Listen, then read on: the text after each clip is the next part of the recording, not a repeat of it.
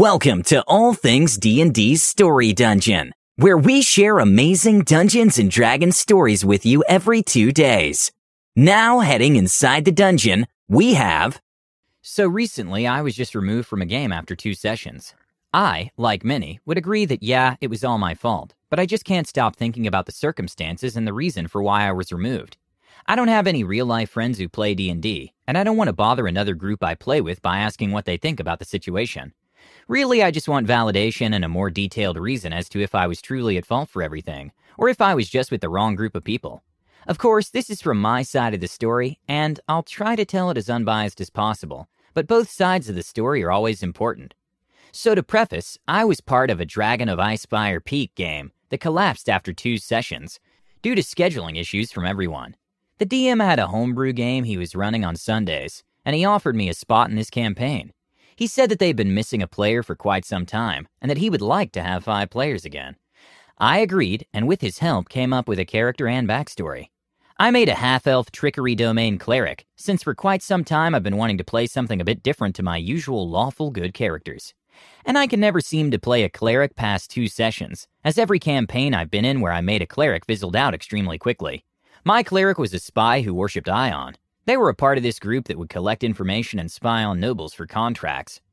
Knowledge was everything to my cleric, so they kept their cards close and rarely showed their true emotions. So, they came across as confident and witty. Now, this campaign had been going on for about a year before I came in, and I wasn't really given any world lore by the DM, so I was a bit worried about my character fitting in. I'm not one for making edgy or super out there characters, especially since I was already going a bit out of my normal with a character who actually is selfish, and not a martyr type character. So the DM said that the party was currently in a prison type area in the Underdark. No big deal. I came up with a reason for why my character was there, and I was all slated for the first session. The cast DM, me as a cleric, Tiefling Draconic Sorcerer, a mute Kalashtar Fighter Barbarian, Dragonborn Barbarian Bard, and a half orc Lore Bard. The party left off at the start of a Beholder fight. It takes some time, but they kill it. They gather some loot, do some stuff, and decide to free the prisoners. Enter my character. The party eventually comes across my character chained up. They free me, and I offer my services, since I built an all utility dedicated healer. Things turned hostile when I brought up why the fighter wasn't talking. I was going for a more Irish or British style of dialect. I'm not great at accents, so really all I could try to do was at least attempt the manner of speech. I said something along the lines of, This one is being awfully quiet. Are they all right? They immediately jumped on me, since they thought I wasn't treating the fighter like a person. The sorcerer took the most offense to it, as the sorcerer's and fighter's characters were dating. All right, I just dropped the subject and made a note to never use the term this one. I didn't mean anything by it, but I guess I just used it wrong. Or maybe my tone sounded derogatory. Oh well, I didn't want to cause any more conflict, so I changed the subject. We then discussed why each of us were in the prison to begin with, and after helping them free the other prisoners, it was time to leave. On our way out, we encountered a mind flayer who kept following us. We tried to shoot it, attack it with a spell, and hit it with a sword, and all attacks were stopped by some sort of invisible force field around the mind flayer. No issue, I cast Dispel Magic and we defeat it. I heal up the barbarian, and I assume everything is cool within the group. Everyone is treating me normally except the sorcerer, so I attempt to make amends. I said, We seem to get off on the wrong foot.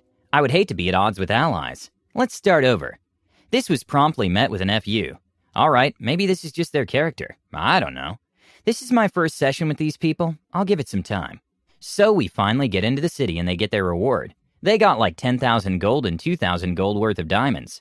I said, hey, I made sure no one died to that mind flayer and made it so we could hit them. Those diamonds could be useful in case any of you die. They said I didn't deserve anything since I didn't help fight the beholder. All right, fine, whatever. I wasn't there for the fight, so sure, makes sense. They then proceed to give all the diamonds to a DMPC. Cool, they helped y'all out, but y'all could have kept some in case you died.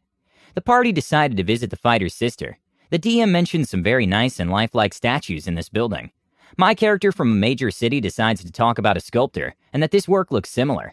I wasn't really having fun, and I was hoping to start up a pleasant conversation with the group. They ignored it and talked to the NPC. NPC offers drinks and brings out a fancy bottle of wine. I decided to try again with a conversation and discuss the famous vintner from this one part of the continent. No one bites. All right, maybe that kind of conversation isn't really their speed. The session ended not long after that, And that night, the DM approached me and said to bring up any important world building lore to him before making a statement on it. I was a bit confused and asked what he was referring to. DM was not a fan of me making up this random sculptor in a wine brand. Okay, noted. That sucks since my character is a bullshitter and is supposed to know a lot. Limits me a bit, but I'm sure I can work with it. Next session starts up and the party decides to head to a nearby city because the sorcerer wants to celebrate the fighter's birthday. Uh, okay, cool.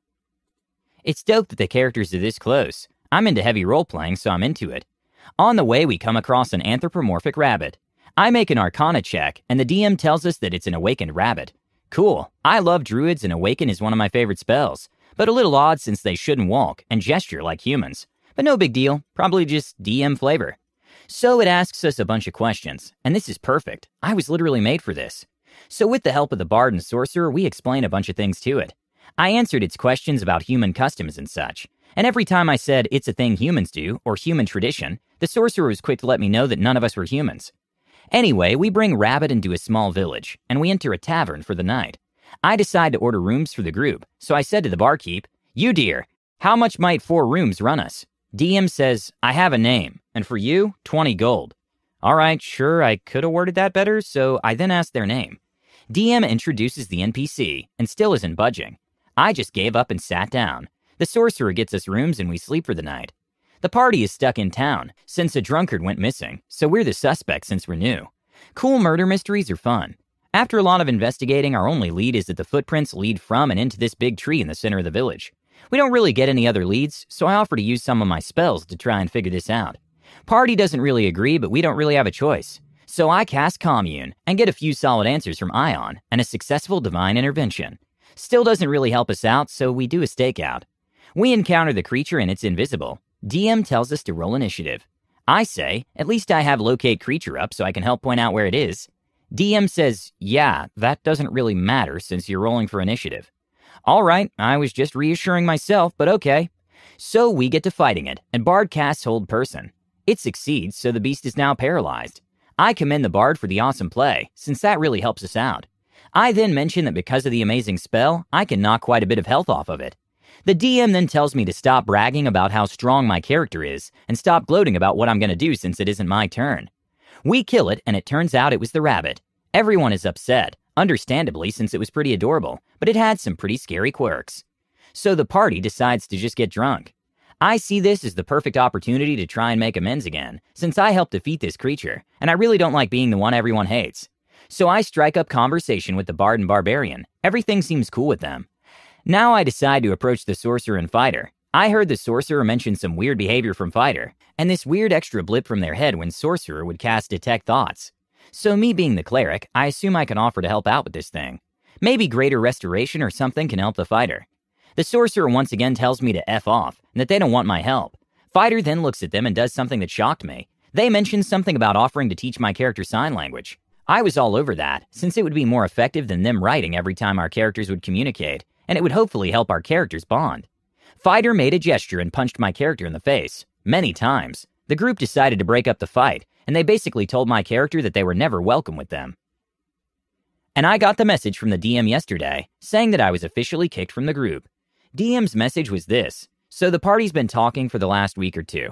It's been a pretty heavy part of conversation, but we think that you and the party don't mesh, and I think it'd be best for you to leave. You're consistently offensive and ignoring what other players are doing and what they want. You're always challenging my rulings and interrupting me to make sure I know how powerful your character is, and doing the same things to the other players. And it's just not the kind of environment I want for my players, or they want for themselves. I'm not really upset, I just want to hear from an outside party if I was in the wrong, so I can make changes. I truly love D&D and I try to be a kind person. It really kills me if someone thinks of me in a negative light. Thanks for listening to All Things D&D's Story Dungeon. We'd love to have you subscribe and review us on iTunes and Spotify. Until next time. ハハハハ